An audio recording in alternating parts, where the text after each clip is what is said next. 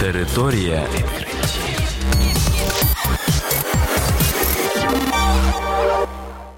Вітаю вас у програмі Територія відкриттів. Кілька слів про новітнє та надзвичайне. У студії для вас працює Богдан Нестеренко, і сьогодні ви почуєте про наступне: у Єгипті виявили статую нового сфінкса.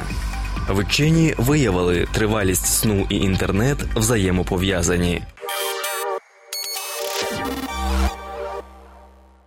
Під час ремонту дороги в єгипетському Луксорі робітники виявили під землею нову статую Сфінкса. Про це повідомив глава управління у справах пам'яток старовини провінції Мухаммад Абдель Азіз. Щоб не пошкодити стародавній пам'ятник через різкі кліматичні зміни, фахівці поки не поспішають витягати його із землі.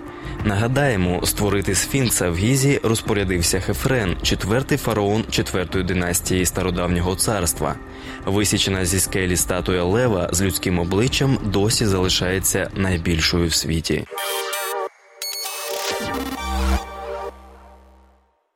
Доступ в інтернет ввечері змушує людей втрачати до 25 хвилин сну за ніч, порівняно з тими, хто не заходить у мережу перед сном. Між хронічним недосипанням та інтернет-залежністю є взаємозв'язок. У любителів зазирнути в мережу перед сном у середньому на 25 хвилин менше повноцінного відпочинку. До такого висновку прийшли італійські вчені з університету Боконі. Дослідники провели аналіз соціологічного опитування серед 5,5 тисяч тисяч респондентів з Німеччини різного віку, які записували всі свої дії з 10-хвилинним інтервалом у щоденник. Мобільні гаджети, які люди часто беруть із собою, лягаючи спати, крадуть у них не тільки 25 хвилин повноцінного сну, а і його якість, так як людина починає часто прокидатися.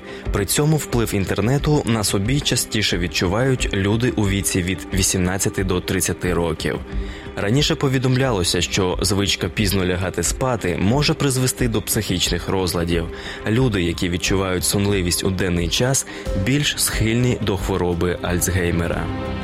А на цьому програма Територія відкриттів підійшла до кінця. До нових зустрічей. Територія відкриттів.